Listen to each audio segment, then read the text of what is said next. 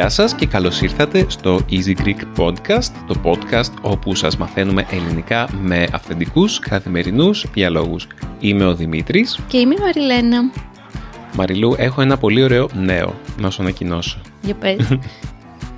Είναι ένα κομμάτι κλασικής μουσικής που κάποτε ήθελα να χρησιμοποιήσω ως την εισαγωγή για το podcast μας. ναι. Όχι αυτό το κλασικό ταν, ταν, ταν, ταν. Ήταν ένα άλλο το οποίο ήθελα να χρησιμοποιησω Το οποίο όμως δεν ήξερα άμα είχε πνευματικά δικαιώματα. Και βρήκα το όνομα του καλλιτέχνη, του πιανίστα που το έπαιζε και βρήκα και το όνομα του ε, συνθέτη και βρήκα και την δισκογραφική και έστειλα email σε όλους Άντε ρε. και δεν μου είχαν απαντήσει μέχρι σήμερα. Μου απάντησε ο πιανίστας ένας κύριος ε, Τσέχος, ο οποίος είναι ξέρω εγώ εξηντάρης Οκ. και μου είπε, ξέρετε τι, ε, δεν, αυτή η δισκογραφική εταιρεία έχει κλείσει, αλλά μπορείτε να χρησιμοποιήσετε τις δικές μου προσωπικές εκτελέσεις. Έλα ρε. Και ίσως ε, από το επόμενο επεισόδιο χρησιμοποιήσουμε αυτή τη μουσική. Και αυτό το, στο λέω τώρα γιατί ε, ενθουσιάστηκα. Το είδα τρία λεπτά πριν ξεκινήσουμε την ηχογράφηση και είμαι έτσι... Ωραία. Ξέρεις πώς θα ήταν πιο αστείο όλη αυτή η ιστορία που περιγράφεις. Θα σου λέγε, μα είμαι φανατικός του Easy Greek podcast και εννοείται ότι θέλεις Δημήτρη Χόλ, εννοείται. Πολύ ωραίο νέο, μπράβο Δημήτρη. Μαγειρεύεις ωραία Ναι. πράγματα εκεί στο δωμάτιο που κάθεσαι με τις ώρες. Ναι, δεν το καταλαβαίνεις. Εσύ βλέ- με βλέπεις να χαζεύω το Reddit και να βλέπω στο YouTube βιντεάκια για δεν ξέρω Για και εγώ games. τι. για games και όχι μόνο. Ε, και για την ακρίβεια αυτή τη φορά αφού μιλήσαμε την προηγούμενη φορά για τους εθισμούς μας στα κοινωνικά δίκτυα, για τους εθισμούς μας γενικότερα, θα μιλήσουμε σήμερα. Ή τέλος πάντων για τα κολλήματά Τα μας. κολλήματα, γιατί ναι. δεν, δεν είναι ακριβώς ε, απαραίτητα εθισμοί. Είναι πράγματα που μας αρέσουν τόσο πολύ που δεν μπορούμε να σταματήσουμε να σκεφτόμαστε γι' αυτά ή να τα βάζουμε με διάφορους τρόπους στην καθημερινότητά μας. Ωραία εισαγωγή έκανες και δεν σε έπιασε πολυλογία όπως άλλες φορές. Στο ψητό κατευθείαν Δημήτρη, μπράβο. Βελτιώνουμε. Καιρός ήταν. Οπότε πάμε να συζητήσουμε τα, τα κολλήματα, όχι τους εθισμούς, δεν μου άρεσε η λέξη, έχεις δίκιο, τα κολλήματά μας, ε. Υπάρχει μια λεπτή ισορροπία μεταξύ του εθισμού και του κολλήματος. Νομίζω ότι ο εθισμός είναι ένα κόλλημα το οποίο δεν ελεγχεις και μπορεί και να μην σου αρέσει τελικά. Ναι, μπορεί, μπορεί και να σε βλάπτει, όπως το τσιγάρι. Μπορεί και να σε Πολύ βλάπτει κλασικό. και να, να έχεις ένα κόλλημα με κάτι το οποίο δεν σου αρέσει κιόλας ή κάπως βαφτίζεις ότι σου αρέσει. Δηλαδή πείθεις τον εαυτό σου ότι σου αρέσει ενώ κατά βάθος δεν σου αρέσει ή σου δημιουργεί προβλήματα ή καταστρέφεις τη ζωή σου ακολουθώντας τον εθισμό αυτόν. Ενώ το να είσαι πορωμένος με κάτι είναι ωραίο. Συνήθως Πορωμένος, να μια λέξη από τα 90s, από τη δεκαετία του 90. φάνηκε η ηλικία μου, ε. Μου θύμισες τώρα μια ιστορία, Μαριλού, που είπες τη λέξη πορο, ε, πορωμένος. Πάνω που δεν θα πολυλογούσεις, για πες. Ήμουνα με τη γυναίκα του πατέρα μου στο σπίτι της που είχε τότε στη ραφινα και είναι μια εικόνα, ξέρεις, αυτές τις φωτογραφικές μνήμες που σου έρχονται και συζητά... ήμουνα στο λάπτοπ της, το οποίο ήταν ένα λάπτοπ του 1998, οπότε μπορείτε να φανταστείτε την τεχνολογία και έπαιζα νομίζω, μ, δεν θυμάμαι τι έπαιζα, αλλά τέλος πάντων της ανέφερα τη λέξη πόρωση. Και με κοίταξε και μου είπε πόρωση, ε. Αυτή η λέξη κάποτε είχε αρνητική έννοια. Τώρα τα παιδιά τη χρησιμοποιούν θετικά. Δεν ξέρω αν όντως κάποτε χρησιμοποιούταν ε, αρνητικά. Αυτό είναι κάτι το οποίο ίσως αξίζει να κοιτάξουμε. Για να το κοιτάξω λίγο τώρα. Για πες μας λίγο. Α, περίμενα. Έχουμε εδώ τις, ε, τους ορισμούς. Πόρωση. Το αποτέλεσμα του πορώνω. Η μετατροπή κάποιου σε αναίσθητο ως προς ζητήματα ηθικής, ηθική αναισθησία. Μάλλον σε αυτό αναφέρονταν η Βάσω. Η συναισθηματική ένδεια, Μμμ, που σημαίνει η συναισθηματική φτώχεια, Οκ. μάλλον, και ε, οικείο, φανατισμός, πάθος, κόλλημα, το αντικείμενο του πάθους ή του φανατισμού. Μάλιστα. Οπότε αυτό είναι η πόρωση. Πιο πολύ το χρησιμοποιούμε έτσι πλέον στις μέρες μας. Και με τι είσαι πορωμένη, Μαριλού; Με τι είμαι πορωμένο, όχι δεν μου αρέσει αυτή η λέξη. Δεν, δεν θέλω να τη χρησιμοποιήσω παρόλο που εγώ την ξεκίνησα. Ε, ναι, ποιο είναι, τα- ποια είναι τα κολλήματά μου λοιπόν, ναι. Μμ, θα σου ξεκινήσω από ένα παλιό κόλλημα, το οποίο τώρα αναγκαστικά έχει φθήνει γιατί δεν έχουμε χρόνο να ταξιδεύουμε και έχουμε και COVID ή μάλλον δεν έχουμε χρόνο να κάνουμε τόσο μεγάλα ταξίδια. Εγώ που λες ήμουν απορωμένη, είναι που δεν θα το χρησιμοποιούσα, πολλά χρόνια με την Ισλανδία και με οτιδήποτε Ισλανδικό υπήρχε εκεί έξω το παρακολουθούσα και ήθελα να έχω μια επαφή με αυτή τη χώρα γενικά και γι' αυτό το λόγο, άλλωστε έχουμε κάνει και ένα επεισόδιο για, το, για ένα ταξίδι στην Ισλανδία που είχαμε κάνει παρεούλα. Ε, γι' αυτό το λόγο επισκέφτηκα την Ισλανδία τρεις φορές προς το παρόν και ελπίζω προς το μέλλον να την επισκεφτώ άλλες τόσες και μαζί με το Σταύρο να κάνουμε ένα ωραίο ταξίδι δρόμου, οι τρεις μας. Η τελευταία φορά ήταν, ήμασταν μαζί. Ναι. Και, και τις τρεις φορές να αναφέρεις Μαριλού ότι ήταν χειμώνα. ναι, αυτό... Οπότε για κάποιους είναι σαν να μην έχεις πάει. Αυτό είναι ένα περίεργο πράγμα γιατί ενώ είμαι κρυουλιάρα στην Ισλανδία έβαζα κάτω αυτό το συνέστημα του κρυώνω και πήγαινε εκεί πέρα συνέχεια το χειμώνα. Ε, αυτή λοιπόν η αδυναμία μου, να το πω έτσι πιο κομψά, με την Ισλανδία ξεκίνησε Δημήτρη τυχαία ένα απόγευμα Δευτέρας, το θυμάμαι σαν τώρα, φωτογραφική μνήμη που λες και εσύ, Μπαίνοντας σε ένα δισκάδικο στα εξάρχεια που είχε ένας υπέροχος τύπος που λεγόταν Νεκτάριος και το δισκάδικο λεγόταν Vinyl Microstore και έπαιζε μία μελωδία που πραγματικά ήταν σαν να ήμουν Οδυσσέας και να άκουσα τις ειρήνες. Πολύ ωραία τα λέω, ε. και με μάγειψε λοιπόν αυτό που άκουσα, ρώτησα τι είναι, μου είπε, το σημείωσε σε ένα χαρτάκι, άλλο και εδώ πέρα boomer, και λεγό, το συγκρότημα αυτό λεγόταν MUM, MUM και ήταν από την Ισλανδία, όπου δεν είχα ιδέα που πέφτει η Ισλανδία μέχρι εκείνη τη Δευτέρα. Ε, έκτοτε άκουσα ό,τι είχαν βγάλει MUM, άλλος, άλλο, άλλο πράγμα στο οποίο είχα μεγάλη έτσι, αγάπη και δυναμία. Οπότε ήταν ένας συνδυασμός, μου άρεσε και η Ισλανδία σαν χώρα και όλο αυτό ξεκίνησε από την αγάπη μου για αυτό το, το Ισλανδικό συγκρότημα τους MUM, όπως λέγανε ίδιο ήχος που κάνει η Ελλάδα. Ε, και ακολούθησα... Ναι, από εκεί βγαίνει. Έτσι έχουν πει. Και ακολούθησα αυτόν το, αυτό το συγκρότημα για πολλά χρόνια. Δεν έχανα νέα τους με τίποτα. Τους έχω δει νομίζω 7 φορές μετρημένες σε διάφορα σημεία στην Ευρώπη.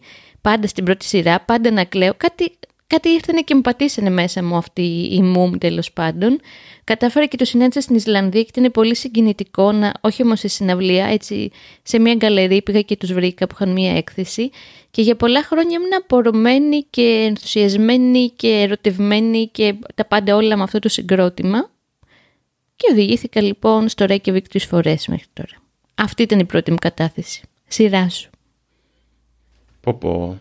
Έχεις γενικά και μία τάση για, να, για γκρουπισμό. Το έχουμε ξανασυζητήσει αυτό ότι είσαι μεγάλη γκρούπη. Σαν τύπος προσωπικότητας. Α, ορίστε.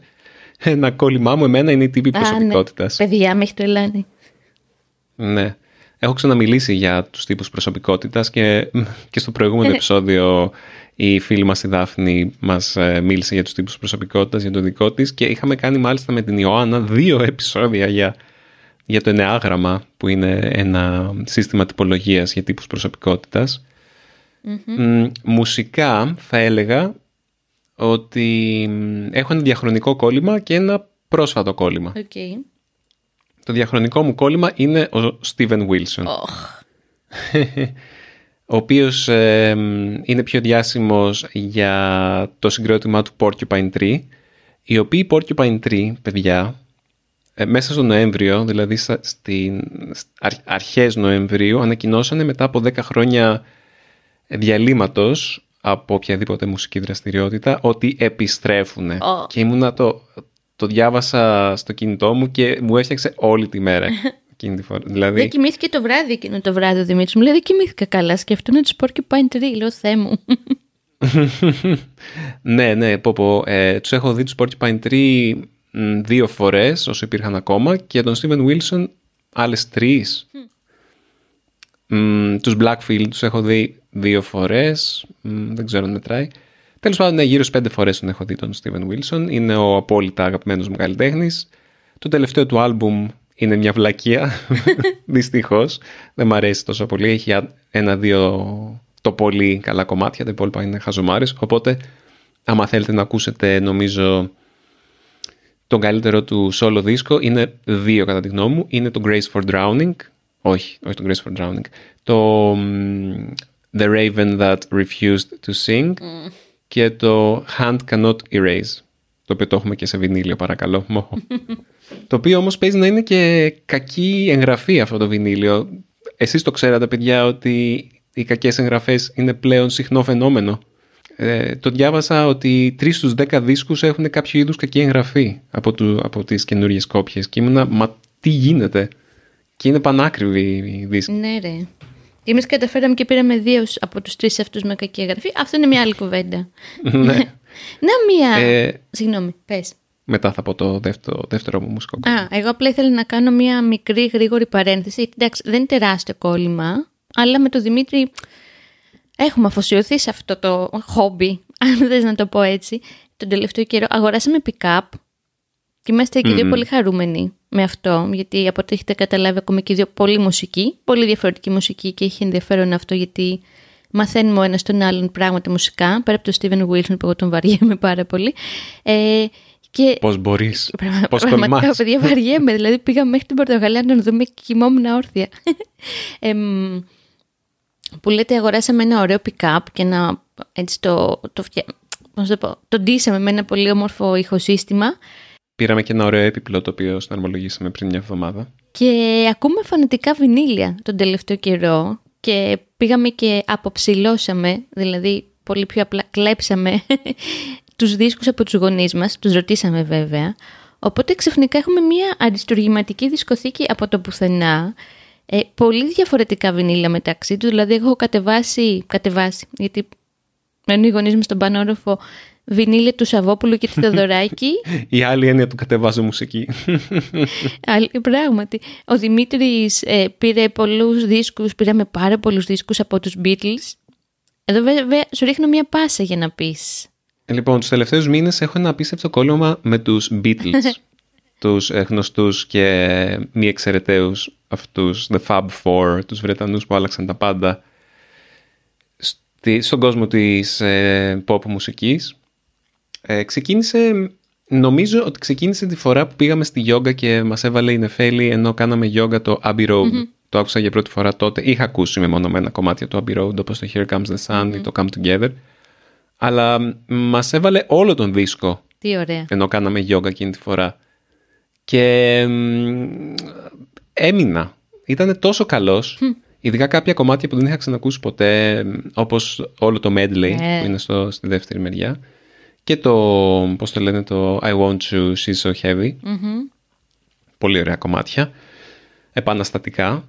Ε, και κάπως έτυχε και έβαλα πριν κάποιους μήνες, ενώ ήμασταν στην Κίμολο νομίζω πρώτη φορά, έβαλα στον baby μας, στο Σταύρο, να ακούσει το Abbey Road, το medley του Abbey Road, για να τον κοιμήσω. Επειδή μου είχε κολλήσει εμένα, το έβαλα και κοιμήθηκε αμέσως. Και από τότε, τους τελευταίους μήνες, κοιμάται ο Σταύρος με το Abbey Road, με το medley του Abbey Road. Ε, είναι πάρα πολύ αποτελεσματικό, αποτελεσματικότατο, κοιμάται αμέσως. Όσο έχετε παιδιά να δοκιμάσετε Beatles, είναι συμβουλή αυτή. Ναι, ε, δεν ξέρω τώρα, κάθε μωρό φαντάζομαι έχει το δικό του αγαπημένο κομμάτι, αλλά ο δικός μας από ό,τι φαίνεται γουστάρει πάρα πολύ έτσι, τον, τον τελευταίο δίσκο των Beatles, γιατί εγώ πιστεύω ότι είναι ο τελευταίος δίσκος. Άλλοι λένε ότι είναι το Let It Be, αλλά αυτό, δηλαδή έχω κάτσει, έχω ψάξει εκεί που δεν ήξερα τίποτα για τους Beatles ε, θεωρητικά. Έχω ψάξει την ιστορία τους, έχω, έχω διαβάσει βιβλία, τώρα χτες ξεκίνησα μια σειρά που βγήκε στο Disney Plus από τον Peter Jackson παρακαλώ, που βρήκε το υλικό το οποίο χρησιμοποιήθηκε για το ντοκιμαντέρ Let It Be, το οποίο παρακολουθούσε τους Beatles ενώ κάνανε τις προετοιμασίες και τις ηχογραφήσεις για αυτό τον δίσκο τους που όταν βγήκε αυτό το ντοκιμαντέρ τους έδειχνε στα μαχαίρια έτοιμους να διαλυθούν που όντως διαλυθήκαν ήδη αφού είχε βγει αυτός ο δίσκος είχαν διαλυθεί. Και ο Peter Jackson, ο γνωστός σκηνοθέτης που σκηνοθέτησε το Lord of the Rings, τον άρχοντα των δαχτυλιδιών, πήρε αυτό το υλικό, αυτές τις δεκάδες ώρες υλικού από τις ηχογραφήσεις και τις προετοιμασίες αυτού του δίσκου και έχει φτιάξει ένα ντοκιμαντέρ που τους δείχνει όχι με αυτό το αρνητικό και στενάχωρο φως, αλλά δείχνει κάπως ε, μια άλλη ιστορία, μια εναλλακτική θεώρηση των πραγμάτων, ότι οι Beatles μπορεί να, να τα σπάσανε εκείνη την περίοδο, αλλά τελικά ήταν ακόμα φίλοι, ήταν ακόμα σεβόντουσαν ένα τον άλλον, δεν ήταν ένας κακός χωρισμός. Ήταν ένας... Είναι διαζύγιο κοινή συνενέση. Ναι. Αν και νομίζω ότι θέλαν όλοι να βαρέσουν και να δείρουν τη Yoko Ono. Εκτός από τον John Lennon. και εγώ το ίδιο θα ήθελα να κάνω. Εν τω μεταξύ, δεν ξέρω αν έχεις καταλάβει, το podcast σήμερα απλά μιλάμε για μουσική, έτσι. Τέλος πάντων, οι Beatles, ε, ναι, είναι το, η δική μου πόρωση, το δικό μου κόλλημα των τελευταίων μηνών και ε, αξίζει... Νομίζω, νομίζω ότι λίγο έχουμε ξεχάσει πόσο καλή ήταν. Δηλαδή, ακόμα και σήμερα κάποιοι δίσκοι ακούγονται πάρα πολύ ωραία. Ειδικά το Abbey Road νομίζω ότι είναι το αγαπημένο μου τελικά. Μαζί με το, με το πώς το λένε, Rubber Soul. Οκ. Okay. Εγώ δεν έχω εντρυφήσει τόσο, απλά νομίζω ότι δεν θα, ακούσω, δεν θα βγει κάτι πιο όμορφο στη μουσική από τους Beatles. Boomer νούμερο 3. Πολλές φορές αναρωτιέμαι πόσο παλιό και αρχαίο θα ακούγεται αυτό στο Σταύρο 20 χρόνια μετά. Ε, πρέπει να το αποφασίσουμε ότι είμαστε, μπαίνουμε στη μέση ηλικία. Okay, ωραία, πράγματι. Και όχι και γενέθλια σε λίγο. Ναι, δηλαδή δεν πρέπει να φοβόμαστε ότι μεγαλώνοντας αλλάζουν και τα γούστα mm-hmm. μας. Σκέφτομαι τώρα εγώ και άλλο ένα... Η Μαριλού, θα πω εγώ, μπορείς εσύ να μιλήσεις γι' αυτό. Η Μαριλού έχει κόλλημα με, το να, με τα βιβλία μαγειρικής. Έχεις δίκιο, ναι. Και τις ε, τις εκπομπές μαγειρικής στο Netflix. Νομίζω, κάπου νομίζω το έχουμε ξαναπεί αυτό. Παιδιά, δεν είμαι καλή μαγείρισα. Ο Δημήτρης μπορεί να το επιβεβαιώσει. Αν και χθες με ένα μάρι στο φαγητό και ο Δημήτρης γκρίνιαζε ότι δεν είναι πολύ καλό. Τέλος πάντων. Μα παιδιά, έβαλε, έφτιαξε κουνουπίδι με πατάτες, με κοινόα. Ε, σιγάρα έχω. Ε, θα πάθει. Συγγνώμη, η πατάτα με το κοινόα δεν. δεν, δεν μπορώ. Sorry, sorry. Είσαι πολύ χύπη για τα γούστα μου μερικές φορές. Και... Δεν είναι χύπη. Έχει να κάνει με το άμυλο. Ότι και τα δύο ήταν αμυλούχα. Δεν, δεν. Τέλος πάντων, παιδιά, ήταν τέλειο φαγητό. Να το δοκιμάσετε. Πάρα πολύ ωραίο. Θα μιλήσουμε άλλη φορά για μαγειρική. Ναι, η αλήθεια είναι ότι. Ενώ είπαμε δεν είμαι καλή μαγείρισα και δεν είναι ότι τελένω να μαγειρεύω. Κάποιες φορές μου αρέσει πολύ. Κάποιες φορές, ειδικά αυτό το καθημερινό, το βαριέμαι πάρα πολύ. Ειδικά τώρα που μαγειρεύω και για το μωρό και για εμάς, οπότε μπερδεύομαι. Που λέτε, μου αρέσει πάρα πολύ να παίρνω ένα περιοδικό που βγαίνει με την καθημερινή της Κυριακής, μια εφημερίδα που εκδίδεται και κάθε μέρα, αλλά και την Κυριακή είναι λίγο πιο special. Και έχει ένα περιοδικό μία φορά το μήνα το γαστρονόμο. Τρελαίνομαι, κάθομαι, διαβάζω μέχρι και ξέρω εγώ τα ονόματα αυτών που έχουν γράψει τα άρθρα και τα πάντα όλα, δεν μου ξεφεύγει τίποτα. Μ' αρέσει είναι να, ίσως επειδή μου αρέσει η ανθρωπογεωγραφία, μου αρέσει και να βλέπω και μαγειρική από άλλες χώρες. Πατάει πολλά κοπιά μαγειρική. Μ' αρέσει η μαγειρική που έρχεται από τις γιαγιάδες και τις μαμάδες μας και είναι πιο παραδοσιακή, οπότε μ' αρέσει που διατηρείται αυτό στο χρόνο. Έχω και ένα κόλλημα με τους προγόνους εγώ γενικά. Δηλαδή η χθεσινή συνταγή ήταν από τη γιαγιά μου από την Κρήτη, η οποία πέθανε πριν 15 χρόνια 102 χρονών Άρα αυτή η συνταγή ήταν γύρω στα 90 χρόνια, ας πούμε, που έκανα και εσύ τις νόμπαρες. Βέβαια δεν έβαζε κοινό η γιαγιά. Ε, η κοινό χάλασε τη συνταγή, μάλλον. ναι. Άμα δεν είχε κοινό, θα ήταν τέλεια. Ε, τι άλλο να πούμε για τη μαγειρική; Μ' αρέσει το φαγητό πάρα πολύ. Φαίνεται και στα κιλά μου στα βίντεο. Σ' αρέσουν τα γλυκά πάρα πολύ, αυτό είναι το. Μ' αρέσουν τα γλυκά. Με εγωιτεύει, με εγωιτεύουν οι μαγειρικοί, με εγωιτεύουν τα γλυκά, με εγωιτεύει η ζαχαροπλαστική. Ε, ε, θέλω να παντρευτώ μετά το Δημήτρη, τον. Πώς τον λένε ρε αυτόν που βλέπω στο Netflix, τον κύριο Φιλ. Α, ναι, μπράβο, το θυμήθηκα. Όχι, δεν, θέλ, δεν να, θέλω να τον παντρευτώ. Θέλεις να ταΐσεις τον Φιλ. Όχι, δεν θέλω να τον παντρευτώ. Αν παντρευόμουν κάποιο μάγειρα, τον Μπουρντέν θα ήθελα να ζούσε. Θα ήθελα να πάω μια βόλτα μαζί του, να του δείξω τα γαστρονομικά στέκια στην Αθήνα άλλο πράγμα που μου αρέσει. Να μοιράζομαι με φίλους μυστικά και βόλτες στην Αθήνα. Δηλαδή να ανακαλύπτω κάτι που μου αρέσει πάρα πολύ και μετά να στέλνω ένα mail στους φίλους μου. Αυτό το έκανα παλιότερα, τώρα δεν προλαβαίνω. Ή αν ξέρω ότι εσένα θα σου αρέσει να πας μια ποδηλατοβόλτα, θα σου πω ότι ανακάλυψε τον τελευταίο καιρό. Και με αυτό νομίζω με Δημήτρη αρκετά απορρομένη. Το να σχεδιάζω βόλτες και να τις μοιράζομαι. Mm, εντάξει. Δεν θα έλεγα ότι το κάνεις τόσο πολύ. Θα... Το κάνεις, αλλά δεν είσαι πορωμένη με αυτό. Δηλαδή, νομίζω ότι είναι υπερβολή να το πούμε. Παλιότερα ήμουν, ναι, τώρα πια δεν έχω πολύ χρόνο. Σειρά σου. Τι μπορώ να πω, δεν μπορώ να σκεφτώ κάποιο άλλο κόλλημα πρόσφατό μου. Ίσως... Ε, Ρέξιμο, η γυμναστική ρε. Δεν είναι κόλλημα ακριβώς. Ναι, καλά. Θα διαλύσω ότι είναι κόλλημα. Ε, βέβαια. Αφού κάθεται και λίγο όπως εδώ ή πάνω στο ελλειπτικό να τρέχεις. Ή με ένα βαράκι. Ή κάνεις με το baby squats. Ή δεν ξέρω τι. Πίστεψέ με, δεν είμαι κολλημένο στη γυμναστική. Είναι, είναι, ένα, ωραίο, είναι ένα ωραίο ευχάριστο χόμπι, δεν είναι αλλά μου αρέσει πάρα πολύ να τρέχω και να ακούω podcast. Ε, ναι, το έχω αναφέρει και άλλες φορές, δηλαδή στο επεισόδιο για τη γυμναστική που κάναμε. Σας είπα την ιστορία του πώς άρχισα να τρέχω. Ε, τώρα μου αρέσει να βλέπω Netflix ενώ είμαι στο ελλειπτικό. Έχουμε ένα όργανο γυμναστικής παλιό, το οποίο λέγαμε να το ξεφορτωθούμε, αλλά τελικά εγώ το έχω... Και η Μαριλένα σήμερα το χρησιμοποιήσει, στην αλήθεια.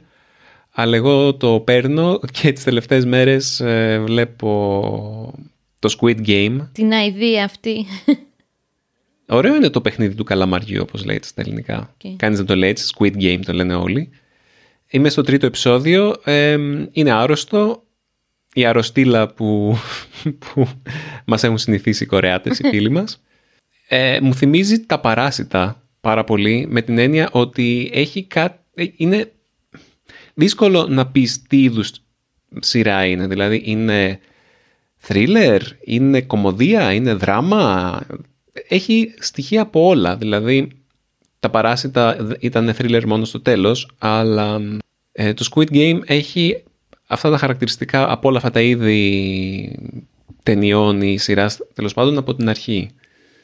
Δηλαδή είναι και λίγο σαρκαστικό, είναι και λίγο, έχει δράμα, οι χαρακτήρες δηλαδή τους λυπάσαι και λίγο, έχει πάρα πολύ σπλάτερ, είναι κάποιες σκηνές που πραγματικά λες Φαντάσου για να το λες εσύ, ε.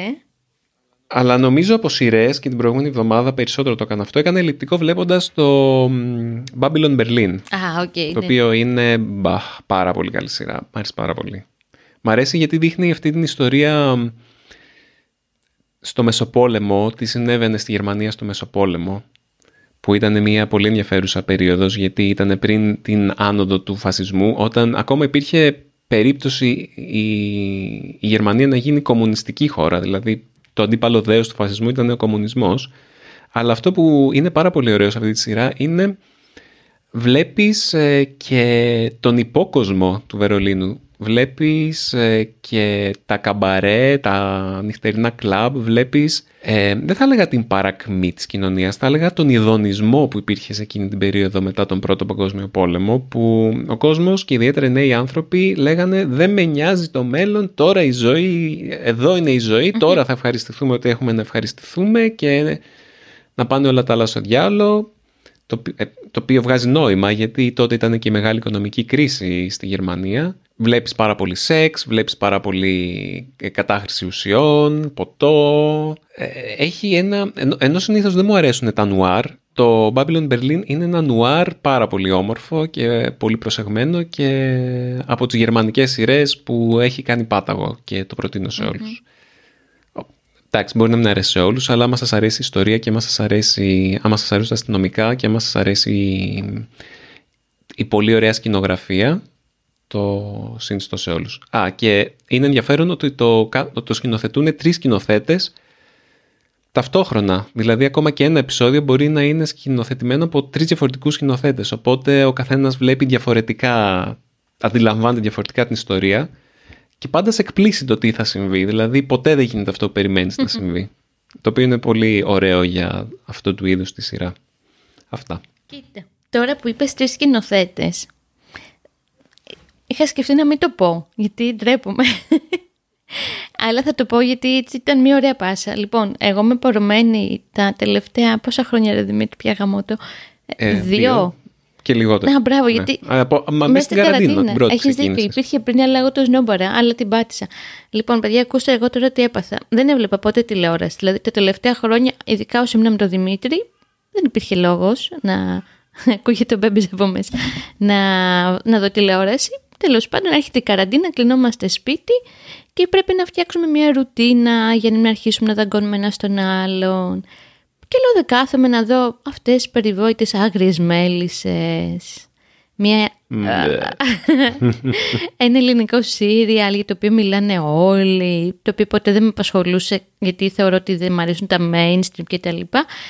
Έκτοτε, δηλαδή από το Μάρτιο του...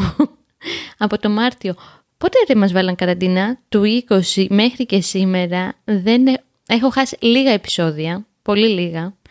Το βλέπω φανατικά Εν τω μεταξύ αυτό ήταν πάσα γιατί οι άγριες μέλισσες έχουν οι δύο ή τρεις σεναριογράφους, δεν ξέρω αν το ξέρεις αυτό, και γράφουν να αλλάξετε επεισόδια. Και αυτό εμένα... Είναι συνηθισμένο αυτό σε πολλές σειρές. δεν το ήξερα. Ε, δεν είχα ιδέα από σειρές. Ε, και εμένα με εγωιτεύει αυτό. Δηλαδή μου θυμίζει κάτι παιχνίδια που αφήνουμε μία πρόταση να την τελειώσει ο άλλος και τη συνεχίζει και φτιάχνει μία ιστορία. Ε, οπότε ναι, εμένα ο, ο, πώς είπαμε να το λέμε, όχι ο εθισμός, όχι πόρος, το κόλλημά μου τα τελευταία χρόνια είναι οι άγριες μέλισσες. Ε, το βράδυ πριν να γεννήσω έβλεπα άγριες μέλισσες, εννοείται. Βέβαια δεν είναι... είναι καθημερινή είναι σειρά. καθημερινή, πέρα από Παρασκευή, που αυτό το κάνει ακόμα πιο ωραίο Δημήτρη, γιατί σε αφήνει στα κρύα του λουτρού την Πέμπτη και έχεις τρεις μέρες αγωνίας να δεις τι θα γίνει. Ε, το, το συναρπαστικό για μένα είναι ότι απεχθάνω με την πρωταγωνίστρια. Δεν μου αρέσει καθόλου η πρωταγωνίστρια. και δεν ξέρω γιατί το βλέπω. Ε, Συμφωνούμε. Ναι, ε, είχα αποφασίσει φέτος, που είναι η τρίτη σεζόν πια, να μην το βλέπω γιατί δεν μου περισσεύει μια μισή ώρα. Δηλαδή, καλά εκείνη την ώρα να μαγείρευα, να έκανα δουλειά στο σπίτι που κοιμάται το μωρό, να ξεκουραζόμουν, να, να κάναμε άλλα πράγματα ωραία. Ε, και εγώ βλέπω μέλισσες. Δεν μπορώ να ξεκολλήσω. Μπήκε τώρα και ο Εμίλιο Χιλάκης, κορίτσια. Βάλει τον στο Google, μάλλον βάλει τον στο YouTube να ακούσει τη φωνή του. Ε, δεν μπορείς να ξεκολλήσεις από τις μέλισσες. Αυτά από μένα. Άλλο ένα. Και πάμε για κλείσιμο. Δικό σου. Τώρα το έχω σταματήσει βέβαια, αλλά για αρκετό καιρό έπαιζα Super Smash Bros. Ναι. στο, στο Switch και ήμουν τόσο απορωμένος που είχα, που είχα πουλήσει το Switch μου για να σταματήσω να παίζω. Όπως το Zelda. και, ναι, και τελικά μέσα στην καραντίνα ξαναγόρασα όχι, το, το Zelda είναι άλλο, γιατί τελειώνει κάποτε, ενώ το Smash μπορείς να παίξεις άπειρα. Ναι. Τελικά ξαναγόρασα Switch, ξαναγόρασα το Smash και παίζω πολύ online. Τώρα έχω σταματήσει να παίζω πολύ online, αλλά είπα στον εαυτό μου, μετά από παρέμβαση και της Μαριλένας ότι παίζω πάρα πολύ, ε, έβαλα στον εαυτό μου parental control, δηλαδή γο, γωνιακό έλεγχο, αυτό που βάζουν οι γονείς στο switch των παιδιών τους για να μην παίζουν πολύ, το έβαλα στον εαυτό μου για να μου κλειδώνω την κονσόλα μετά από μία ώρα παιχνιδιού, για να μην ξεφεύγω. Αλλά επειδή ακόμα και αυτό δεν μου άρεσε, γιατί έπαιζα πάρα πολύ online και από ένα σημείο και μετά το έβλεπα μέχρι και στον ύπνο μου. Ξέρετε, ε, όσοι έχετε παίξει τέτρις ξέρετε αυτό που κλείνετε τα μάτια σας και, και ε, πέφτουν τουβλάκια στο μυαλό σας και φτιάχνετε γραμμές στο μυαλό σας. Ε, αυτό μπορεί να συμβεί πολύ εύκολα με οποιοδήποτε παιχνίδι παίζετε πάνω από μια συγκεκριμένη ώρα και μου συνέβαινε πολύ με το Smash και με κνεύριζε. Οπότε είπα άστο για λίγο παίξε κανένα άλλο παιχνίδι καλύτερα, το οποίο έχει αρχή, μέση και τέλος και σταμάτα να παίζεις ματσάκια με κόσμο από όλο τον πλανήτη που σε εκνευρίζει κιόλας μερικές φορές. Ναι, αλλά είναι συναρπαστικό γιατί έπαιζες με αυτόν τον ήρωα τον. Τι είναι αυτός ο δεινόσαυρο, τι είναι, Ρε Δημήτρη; Ναι, ε, παίζω με τον Γιώση. Ο Γιώση που είναι κάτι από τον Σούπερ Μάριο φίλος, τι του είναι, δεν ξέρω τι του είναι. Έλα, τι του είναι. είναι ε, κάτι σαν άλογο, άλογο. Του είναι. Κάτι σαν. Ε, ναι, η φίλος του που ταυτόχρονα τον καβαλάει. ναι, είναι λίγο. Δεν ξέρω πώς θα για αυτό που είπες.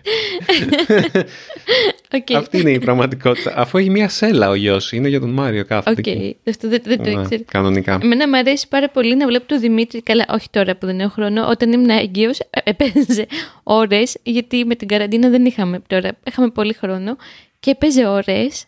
Και λατρεύω το γιο σου, μου αρέσει πάρα πολύ η φάτσα του, μου θυμίζει και εμένα λίγο.